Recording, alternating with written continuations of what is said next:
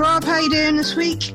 I'm all right. I'm all right. Thank you very much. What have you been up to? Gosh, it's been work, work, work for me. I'm afraid I haven't really managed to watch much at all this week. I don't know about. What about you? I have seen Enola Holmes. Oh wow, yeah. And halfway through Ben Hur. Ben Hur, an epic film. It's so cool because it's one of those films where you have intermission just appears on the screen after about an hour and a half because it's such a long film. Which I just think, I, as you know, I think intermissions should just be with any film over two and a half hours. Ben Hur with Charlton Heston. That's the one. Yeah. It's like an allegory of Christ's life, and everyone knows it normally for the chariot race. But I've never really, I don't think I've ever really watched it all the way through. Yeah, it's good. It's pretty good. And Enola Holmes, yeah, I enjoyed that. I found it just entertaining, just good fun. I didn't think it was anything particularly remarkable, but I thought Millie Bobby Brown was pretty good in it. And I was actually quite intrigued with Henry Cavill's take on Sherlock. And yeah. he, he, took a bit of a he had to because it was wasn't his film, was it? He took a bit of a kind of peripheral role. Because when I first saw him on screen, I thought he looks a bit bulky for a Yeah. Sherlock. But in Yeah, actual fact, I thought he pulled it off really well. And I was and I didn't realise that this was a, based on a book series, a Mhm. young adult book series. So this was the first of six books being adapted. It felt more of a TV movie than a cinematic movie. But I, yeah, I just it was just enjoyable. Nice way to spend an hour and a half or whatever it was. And I remember Enola constantly talking to us, the audience. Yes. And it reminded me of Miranda. It just made me laugh each time she did it. it is like the TV series then. Yeah, and in, in actual fact, the director was the same director that did Fleabag, which of course Okay. also, also has that it. Yeah. technique Yeah. as well. Yeah. Yeah, I thought it worked for most of it. There was actually quite a long chunk in the film where she didn't do that. And so then when Yeah. she eventually did it again, it was just like, oh yeah, I forgot about that. It was a little bit strange, but yeah, Yeah. it was all good fun. And going back to Ben Hur, actually, the chariot piece reminds me a little bit of the Hunger Games as well. There's a scene in the Hunger Games a couple of times, actually, in one and two, where they go on this chariot, and that always reminds me of Ben Hur. Also, Yeah. watching Ben Hur, it's impossible not to kind of see some parallels with Gladiator as well. Yes, of course. But yeah, as I say, only like an hour and a half, two hours in, and I am only halfway in, so uh, I can report yeah, back on long the other half hour next week. So, Uh, what this, films did we review this week?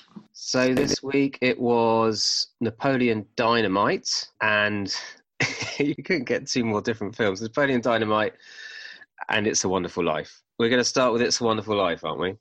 Okay, so It's a Wonderful Life chose that as fantasy last week, and it's released in 1946, directed by Frank Capra, and starring the two main stars were really James Stewart and Donna Reed.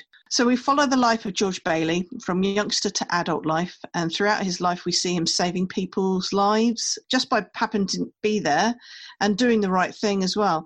And you also see him as a family man, also. However, the death of his father, who he ran a family bank, made it impossible for George to go to college.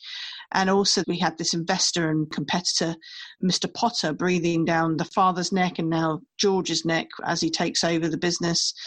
And it just makes it very difficult for him to be able to do certain things, even enjoy like his honeymoon, as an example. So, after all this, he, is a businessman. He has falls into debt and gets to the end of this tether and realizes his family are better off financially with him dead. So, an angel from above is sent down to make George rethink his values in life. And that angel is Clarence.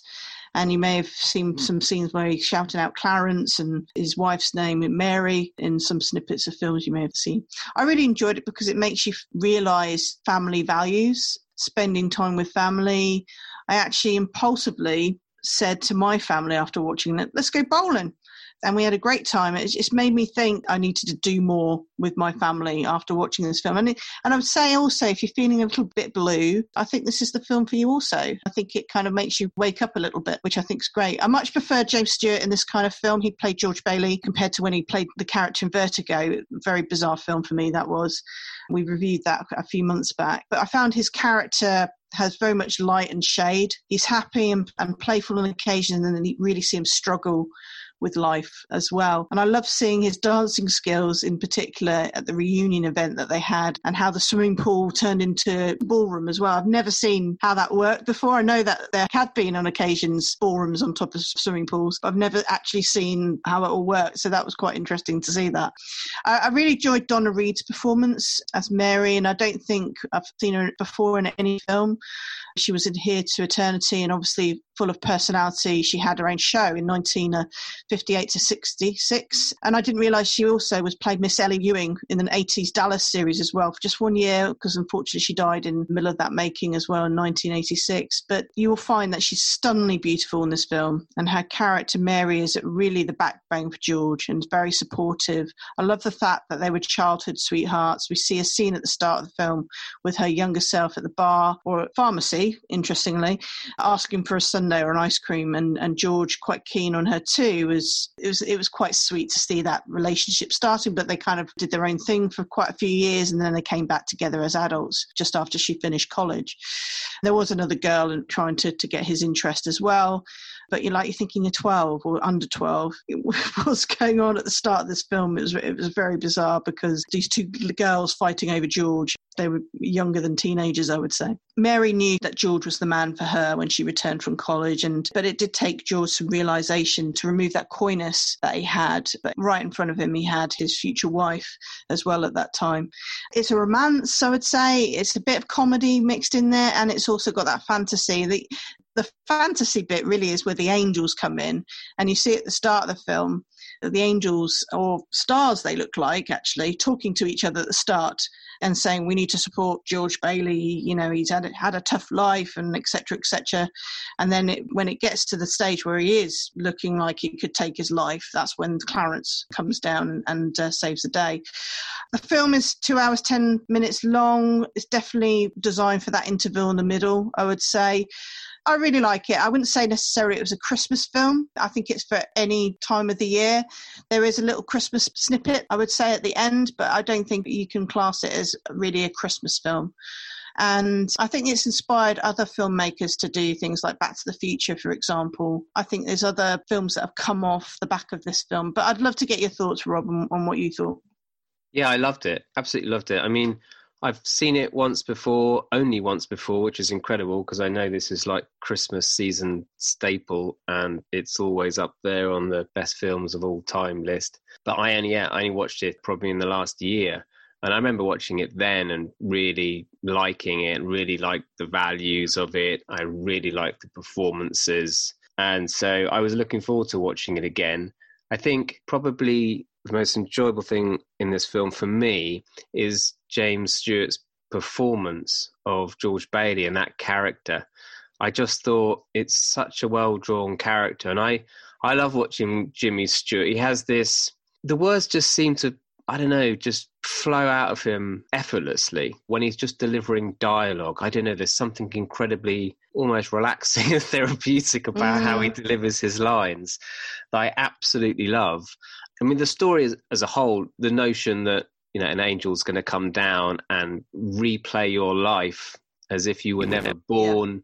Yeah. I mean, obviously there are parallels with a Christmas Carol, and Lionel Barrymore, who plays Mr. Potter, based his character on Scrooge. But aside from that, this was adapted from a book called The Greatest Gift. And so, yeah, I, I just thought it was lovely the way they had this angel coming down and i thought it was really clever the way the angel appeared when george bailey is like you say at his wits end and is is on this bridge on this horrible snowy stormy evening and he's looking down at the river mm. and suddenly you just see this character literally in front of him like fall from we know, we know that he's fallen from the sky but for george bailey he just suddenly sees this person fall in the river.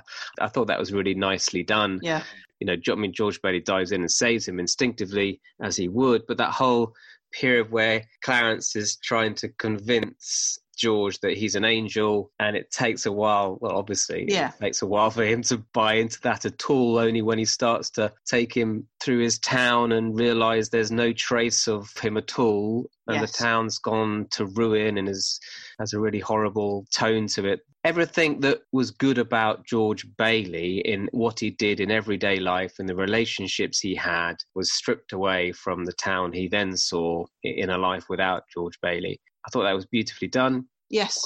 I really like the yeah. scene after the graduation dance when Mary and George are walking back and I don't know, there's just something about it. They're not flirting, but you can mm. tell, you know, you know that Mary's infatuated with George. Mm. George, he's kind of a curious guy. He likes her, but and and she's wearing a dressing gown because they were everyone was in the pool and then you know the dressing gown gets stuck and she ends up having to hide in a bush and it all becomes quite comical. But i don't know i just thought almost as a little vignette of courtship if you like between those mm. two. I thought that was so so nice. Yeah. That but was... again in that, in that scene he was interrupted before he could kiss or anything like which you expect in that kind of scene in, in most films. Again he was interrupted because his father had fallen ill and he had to disappear and and sort That's that right. out so right. every time there was some element of happiness, he was pulled away to do something to support his family. Well, this is a really interesting point because there's another spin on this film. Whilst the mm. ending is ties everything up, and he, I mean, it's, I don't think it's a spoiler to say it is just a happy ending, but I mean, it, it's how he gets to that that's the most interesting thing anyway. But throughout the film, the number of sacrifices he makes in some ways you feel like he's living this entire life where he's trapped. When we first meet him, he's a boy and he's working in the, the pharmacy stroke, whatever. Yeah, it's bizarre, ice cream, isn't it? Ice cream yeah, yeah. And the pharmacist, a really old guy who's very frail, accidentally puts the wrong pills in a prescription for a child, which were poisonous pills. And George, as a boy, sees this and points it out to him and the old man doesn't really understand what he's trying to say. I think he just thinks he's um you know he's pointing out that he's old and frail and actually kind of slaps him. And then once he realizes what george has done in effect he saved a child's yeah. life. He like you know hugs him and apologizes. And that sets the tone almost for everything because what happened there. He was initially he was slapped round the face for doing something good. Then he had that opportunity where he was flirting, if you like, that scene we just talked about with Mary, and then his father dies and he has to go off. Early on, when he's a boy, when they flash back and show how his brother falls into the brother. lake, yeah, and then he, so yeah. then he has a permanent hearing loss in his ear as a result. He doesn't go to college. He gives his college money to his brother because he feels obliged to stay at mm-hmm. the bank, even though we all know it's not what he wants. He's always been talking about this life of going off, exploring, traveling, then coming back, mm. then going to college, and then he wanted to be an engineer and create buildings. Or and so I, I actually just felt that you could argue that there's something actually really quite sad about it. And and even when everyone is called up to war, you know, he can't go to war because of his hearing. So he, he even misses that. So each time other people, if you like, things happen, he loses out and he ends up almost kind of trapped in Bedford Falls, which is completely the opposite of what he wanted. And in a strange way, even in the climactic scene, where the whole community rally round and come together and kind of help him out when he's in that financial hole, which rounds off the film and this whole idea of if you do good, then you're going to receive good, you know, yeah. regardless what happens. In some ways, he's still trapped at the end of it. He still hasn't got out of Bedford. I know there's an argument to say that the whole film makes him realize that what he has in Bedford Falls is worth it you know, mm-hmm. ultimately, mm. that's kind of you could say that's what it's about. But also, you could argue, and there's a if you watch that last scene where he's got all his children and he's got Mary there and his wife, and everyone's you know giving all the donations, and it's all happy and it's Christmas and da da da. There's a shot of him where he looks away and he looks actually a little bit sad, uncomfortable, yeah, uncomfortable. And uncomfortable. And I think it's like just prior to that, his prospect as he returned back to current day after this journey through seeing Bedford Falls without him, he doesn't care. He's thousands of pounds in debt and that he's about to effectively go to jail. Really, that that's his um, ultimate fate, and and he doesn't care At that point, he's just happy. At that point, he doesn't know what's about to happen next. And you could almost argue that's his ticket out. Maybe that was his ticket out, or maybe that's why he was happy. I'll, I don't, you know, I'm going to jail. Like the this mm. is the end of my, you know, this is the end of this life that I didn't necessarily yeah. want for myself. And so then when it all flips and everyone helps him out, there's that look on his face. Yes, he's smiling and laughing, but there is a he breaks that smile and laugh and gives, like you say, gives a quite an uncomfortable look that almost mm. implies, oh, has he has he got what he wanted at the end? Yeah, I actually didn't think he. There's two occasions where I didn't see him acting, and that was one of them. I felt that was almost in disbelief that people would do that it's almost like they caught him on camera with like yeah right that wouldn't happen but there was also another time where he i felt he wasn't acting he was just a charmer was when he was with his mum and they were just having a conversation and she you know she was telling him to go after mary and you could just see there was a bond between them and i thought that was lovely and it looked like a natural bond so so those are the two times but i really thought actually the ending i felt it slightly rushed even though the film was fairly long and i felt that really wouldn't happen. People wouldn't come together like that. For what we heard earlier in the film, these people were struggling to make ends meet and they needed their money. Why would they give it at the end of the film? So I actually thought he's just given that look like, yeah, this this wouldn't actually happen. Yeah, I agree. It wouldn't happen, but then it is a fantasy film, I suppose. It's like, yeah, that wouldn't happen, but they needed that to show the yeah. virtues of his goodwill throughout yeah. his life. But yeah. yeah. I know what you mean. That wouldn't happen. There was actually a few scenes that were, well, not as scripted. Um, one of them was when there's the bank run um, mm-hmm. on his loan and buildings bank, and there's a crowd of people, and they're all coming in asking for their money. And obviously, George is trying to explain to them that he doesn't have have money the money's all tied up in their properties and you know your property's paying for that property you know but regardless of that it's either he helps them out or you've got um, mr potter the big financier fat cat scrooge type character who's offering them yeah. 50 cents on the dollar to take their money in cash now so so george is trying his best to keep his customers whilst not really having any money. And here we go again. His honeymoon is interrupted because of this bank run. And then he uses the honeymoon money just to try and pay a certain amount of money to each of them just to keep them happy. And, you know, the first person wants 200 and whatever it is, $50, yeah. which is quite a lot, but he ends up giving it to him. And the second person says, I want $17.42 yeah, yeah. something or something like that. It's a very exact figure. And apparently in the script, it was never going to be 17 it was going to be an even number like 20 or 30 yeah. and capra changed it to 17 to try and throw jimmy stewart and go back uh. and also and also go one step further and make it an exact figure and so when George Bailey reacts, it's a yeah. genuine reaction. And when yeah, he grabs when he that. when he grabs her and kisses her, you know that wasn't in the script. That wasn't supposed to happen. Mm-hmm. But I agree. It's funny you talk about that scene with the mother. I really loved that. It was such a mm. such a small scene, but I totally agree. It felt so natural. It was lovely. I must admit the way they portrayed his family, his relationship with his brother, his father, his mother. I mean, I suppose whatever you want to term perfect family. It was all very warm. I must admit, may- maybe I would have liked to have seen more of the darker side of it. Uh, mm. See, I I was surprised that Mr. Potter didn't come forward, or somebody didn't dob him in that he's got this money, which was supposed to be George's money, really. Um, so I was surprised that he kept hold of that. So bad on you, Mr. Potter, for for starters.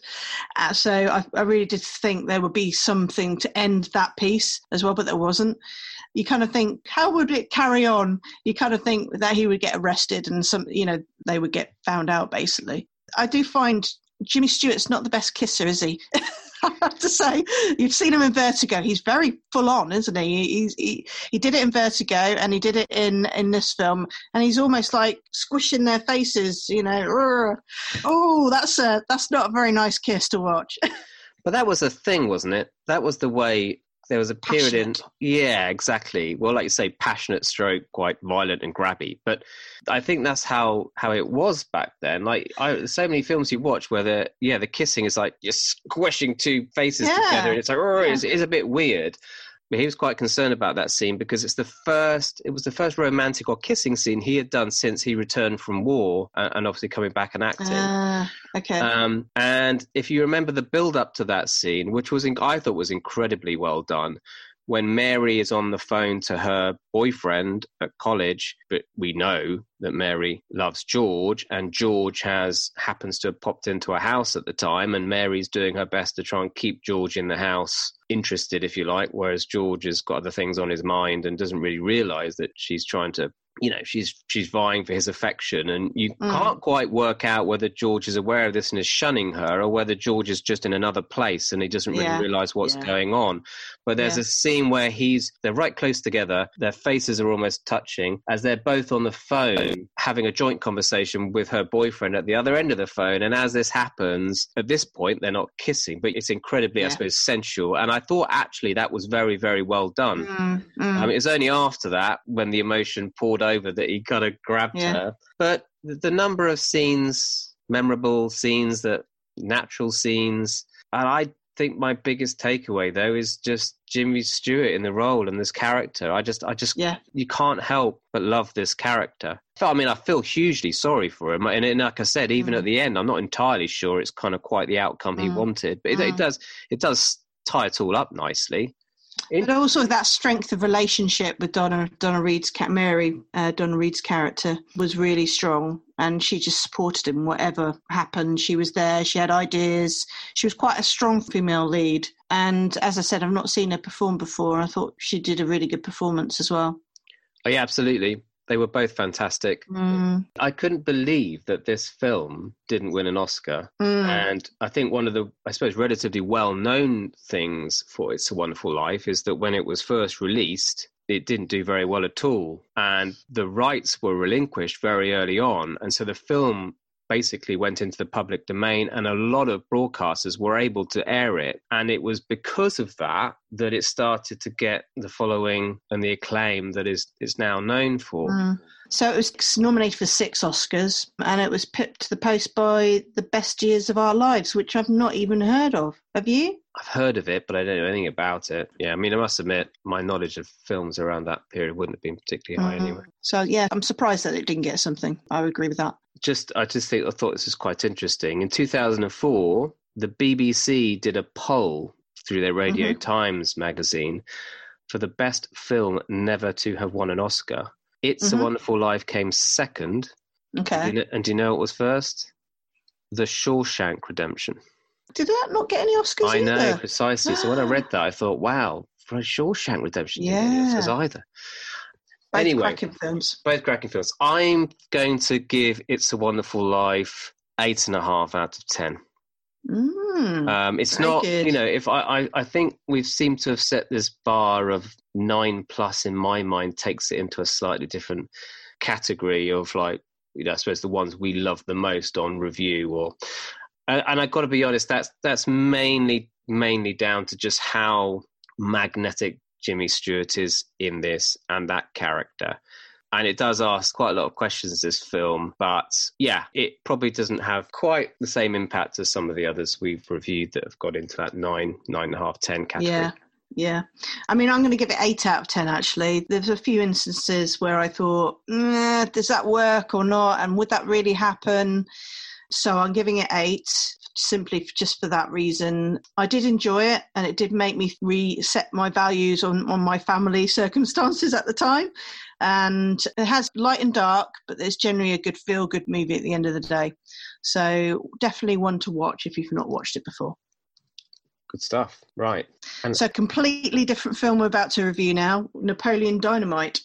Okay, so Napoleon Dynamite. This was released in 2004 starring Jon Heder, Efren Ramirez, and Jon Gries. And this was directed by Jared Hess and was written by Jared Hess and Jerusha Hess. Um, it was actually Hess's first full length feature and is partially adapted from an earlier short film that also starred Jon uh, Heder. So basically, from the success of this film, which is called Peluca, they then adapted it into this full length feature. So the film is set in the small town of Preston, Idaho, and tells the story of a socially awkward college kid, 16 year old Napoleon Dynamite. He's very unpopular at school. He's teased, he's bullied, and he just wants to desperately fit in. I mean, in some ways, you could probably say that he's somewhere maybe on the spectrum, but you're not really sure You very much feel for him. He has a few friends, um, not many. There's Deb, who runs her own bedroom photography studio. You have Pedro, who's the new kid in town from Mexico with an awesome bike and the only kid in school with a moustache. And you have Kip, his older geek brother, who spends his time on chat rooms wooing his internet girlfriend, LaFawnduh. Napoleon and Kip both live with their grandmother. It's all a pretty dull existence it's very kind of sterile and functional, man-made Midwestern time warp they live in. I, I, came across to me, which just seems cut off from the world, but provides a lot of comedy. I mean, for example, fashion doesn't exist in this place, and I mean the fashion just in itself is, is quite amusing. So after his grandmother suffers a freak, I mean this sounds ridiculous. After his grandmother suffers a freak quad biking accident, she has to go to hospital, leaving Napoleon and Kip's scheming jock uncle Rico to come to stay to look after them. And in an attempt to get Kip off the computer and start to earn his keep, Uncle Rico ropes him in to help him in this door to door sales he's doing selling kitchenware, which ends disastrously, whilst Napoleon completely resents his uncle being there. You know, he's pretty selfish and he does use yeah. them really for his own gain, which yeah. Napoleon concedes straight away. So Rico starts to then worm his way in on Napoleon's life in some ways and starts to have effects on his friends and his life at school. So he tries to worm his way into his friendship with Deb when he goes to her to get a photo shoot done and then spreads false rumors about Napoleon at school. So he gets even more stick uh, and kind of ruins that friendship he has with Deb. And so Napoleon's only chance to redeem himself and gain some popularity comes when he takes on the role as a campaign manager for Pedro when he decides to run for class president against the class favourites Summer Wheatley.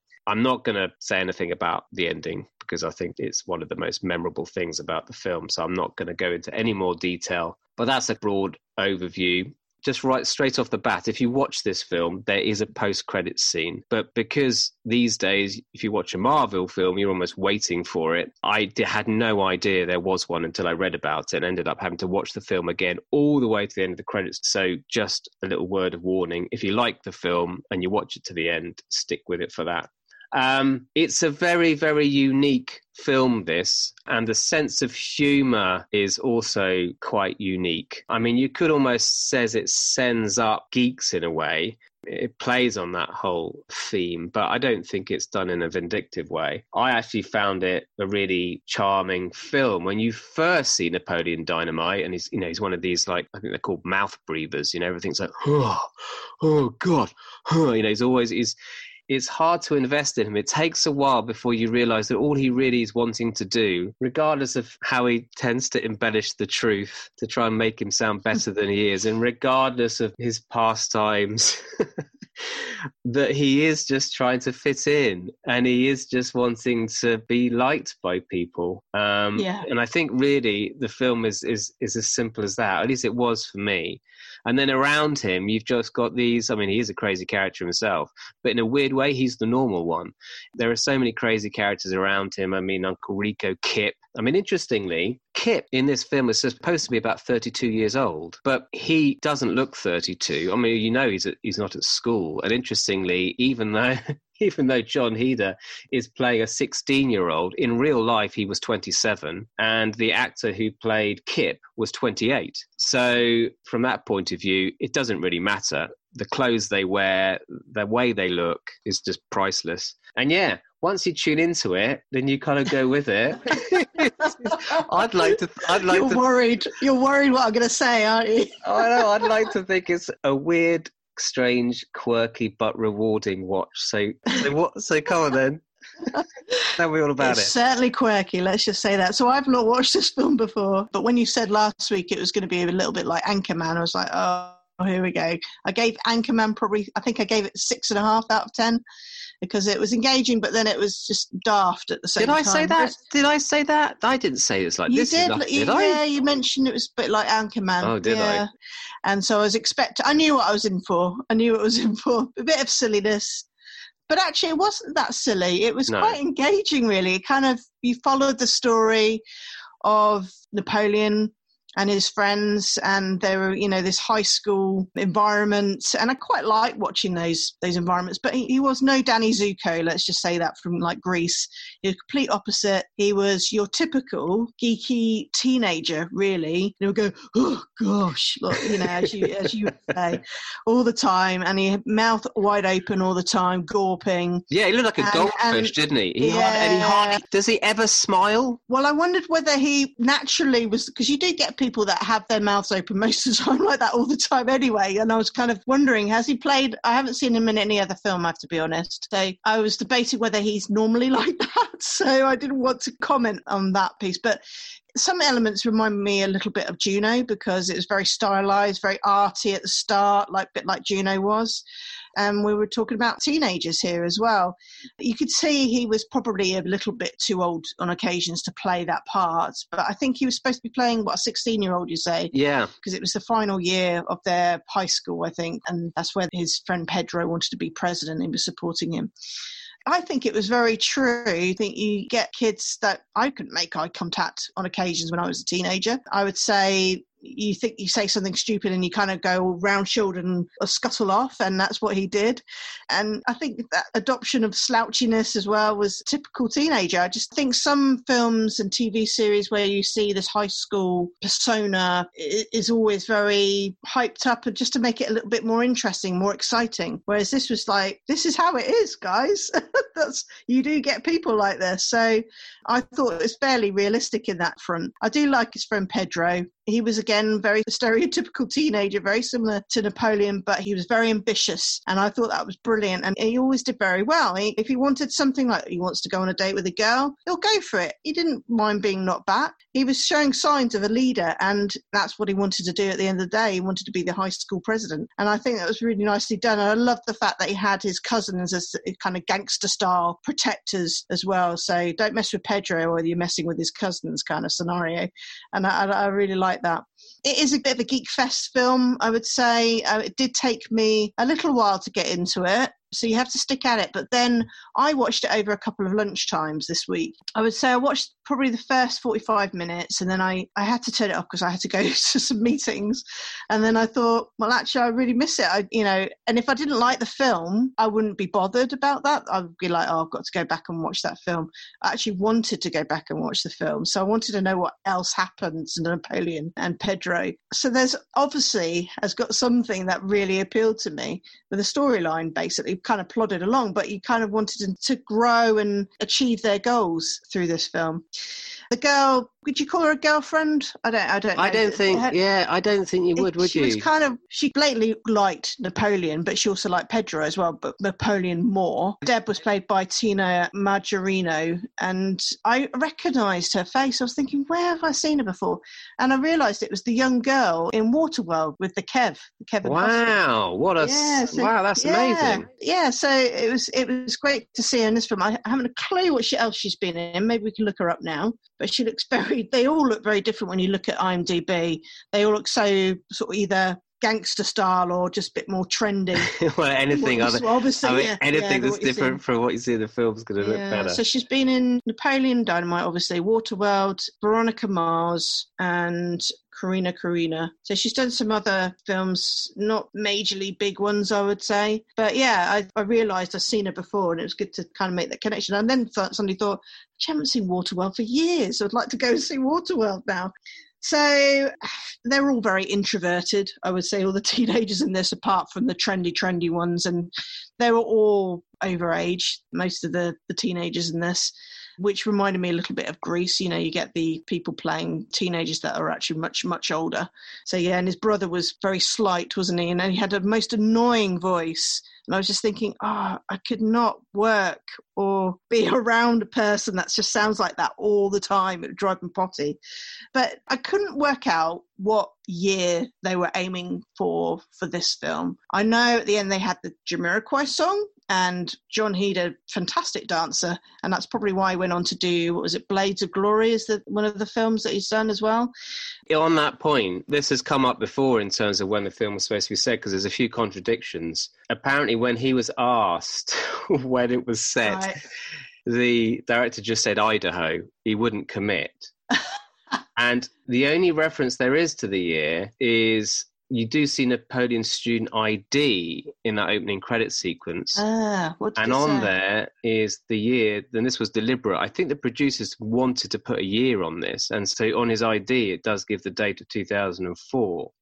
But you're right. No, But you- but no, you're- no, definitely not 2004. No, but but I mean, if you watch it, that's what it says. Yeah. But obviously, there's loads Yeah. and loads of 80s um, fashion, technology, pop culture. So Yeah. I just don't think there is one, but you just assume it's from that kind of era. Yeah, because you got your VHS videos, you got your cassettes, you got your the fashion. The, I mean, Uncle Rico, he looks like he's something out of the seventies as well, not Absolutely. the eighties. And then you've got even Pedro, he dresses quite eighties looking as well.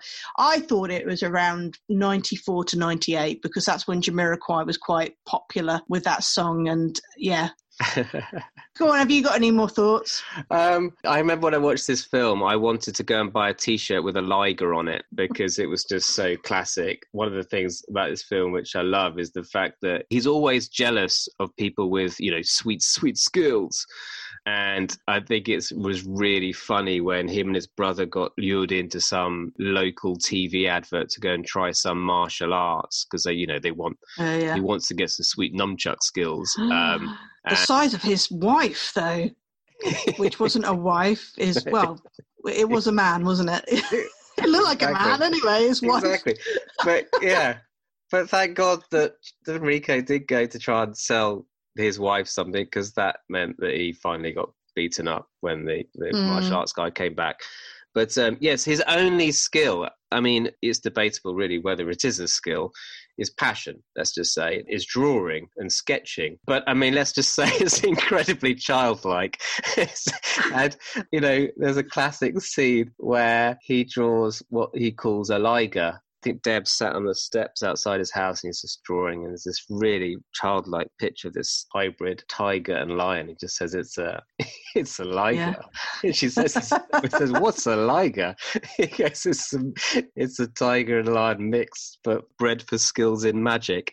I mean, these lines sound so bizarre, but they are strangely uh, amusing when they come out of his mouth. And then when it Yeah. comes to him needing a date for the prom, whilst he's umming and ahhing about whether to ask Deb out, you got Pedro on the sly, asks two people out at the same time, just almost as backup. But Napoleon only realizes he's trying to ask Summer out, the coolest girl in of the year, and of course she says no.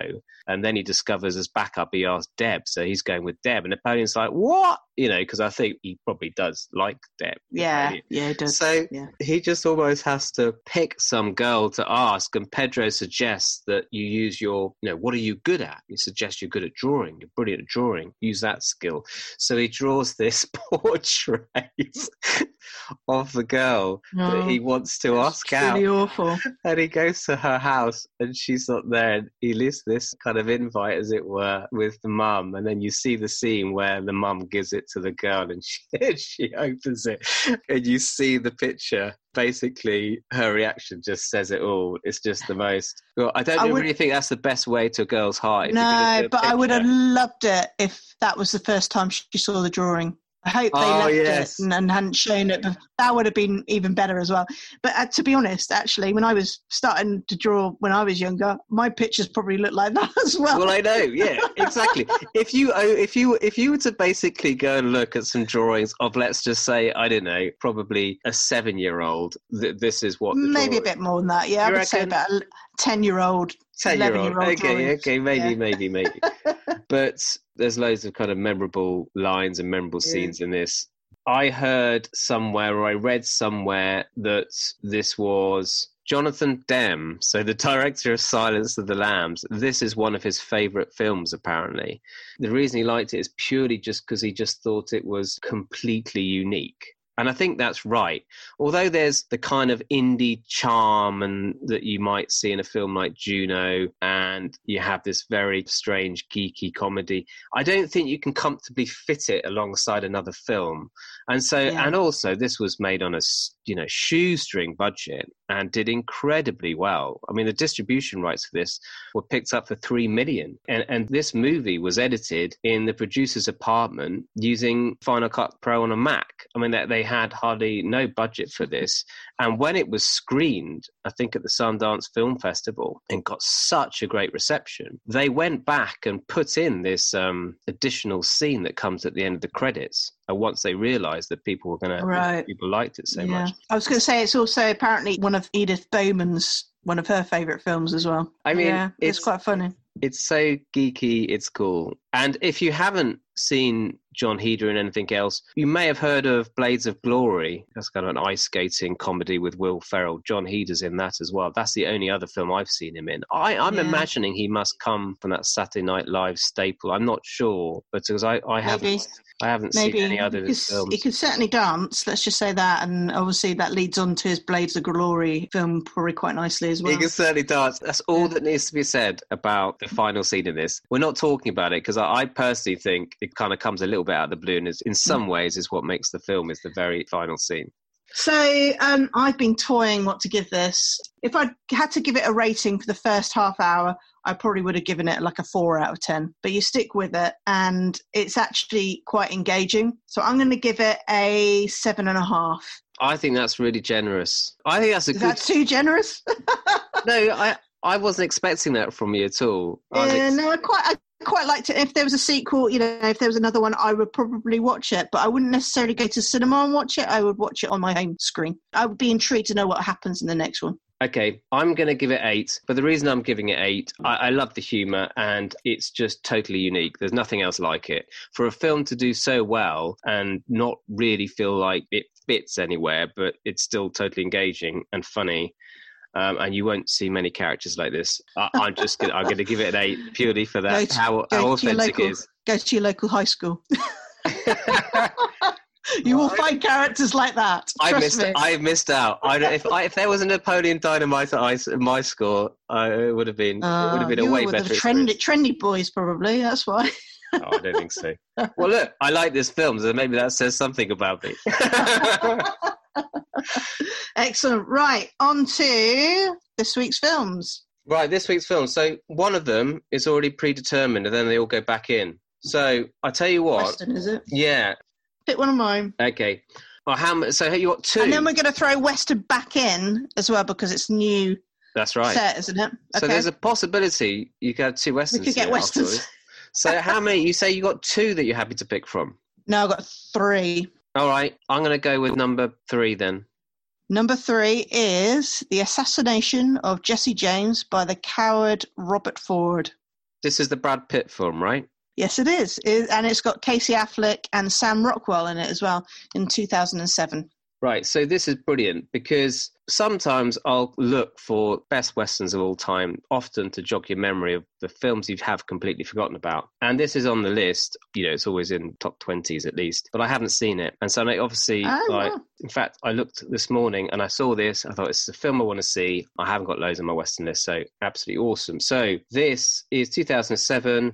Robert Ford, who's idolized Jesse James since childhood, tries hard to join the reforming gang of the Missouri outlaw, but gradually becomes resentful of the bandit leader. And as you say, Brad Pitt, Casey Affleck, Sam Shepard. I'm super looking forward to this. So you can rent or buy from Amazon Prime, Sky Store, YouTube, or Rakuten TV. Lovely. Okay, and they all go back in. Right, what should we go for? Horror and thriller. I have 17. I'm going to go for number 13. Unlucky for some. It's a classic. It's an 80s classic. Oh, It's it's The Lost Boys. oh fantastic. What a beauty. Excellent. I haven't, I haven't seen that for so long. Nor have Oh, I. That's going to be a I. treat. That's going to be a treat. it is, isn't it?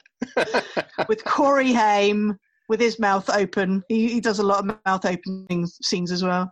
Corey Feldman. Who else is in it? I'm trying to not look at anything. Pop quiz. Who's in it? Corey Haim. Corey Feldman. Jason Patric, That's the one. Yeah, you're missing quite the big a- one. You're missing What's the very biggest star. One that's in 24. Can't That's the one. name. Oh. I'm, gonna, I'm, I'm not going to tell you because I'm just going to let you. Ha- I'm hanging you out to dry now. Let me tell you what this film's about, and then maybe by the end of that, you might remember. Okay. So, after moving to a new town, two brothers discover that the area is a haven for vampires. There you go. Um, it's Kiefer Sutherland, isn't it? That's the. How can I forget? How can I forget his name? Do you know what was really funny? I went to a marketing event where we get agencies to come and present to you for like 10 minutes. It's almost like speed dating, but with marketing agencies. And there was one company that had a really cool escape room with Kiefer Sutherland in it. You know, there's probably in the room on my. You mean for, you mean, what do you mean? For real? What do you mean? Yeah, yeah, no, yeah. He's part of this escape room. They've hired him to be to be part of this escape room simulator thing. There was, I would say, probably four of my colleagues. Uh, one of them was similar age to me. One was maybe ten years younger than me, and one was about twenty years younger than me had no idea who Kiefer Sutherland was, never seen him. I was like, what? But he's been in this, that, and that, you know. But there, lo and behold, I forget his name. So. well, here's a uh, talking of Kiefer Sutherland, a mate of mine who lives in Henley, Henley on Thames. One morning, he was paddleboarding down the Thames. There was a dude on the side. You know, you get these back gardens that roll down to the river. Some guy was standing there with a cigarette, a cup of coffee, with with sunglasses on he starts talking to mate Pete whilst he goes past on the paddleboard. It's Keith Sullivan. This was only like last year. Wow. Bit like, anyway. bit like how do you know Kevin Bacon? How do you know? Yeah, yeah, yeah. Precisely. Sutherland. so it is to rent and buy on Amazon Prime, Apple TV, Sky Store, YouTube, and Rakuten TV. Lovely, lovely, lovely. Good. Well, this week my goal is to watch the second half of Ben Hur, which is probably going to take me about another day. I like to try and squeeze in another film, but we'll I've see. Got a I Lost Boys song when you're a stranger. People get something like that. People get ugly when you're alone. Faces. I love that song. When you're strange, strange faces come out of the rain. When you're when strange. You're strange. when you're strange. Dun, dun, dun, we are being very oh, strange, Rob. I think we better leave it there, shouldn't we? I think we should. Have a good week. And you. All right. See you later. Bye. And to our listeners, bye.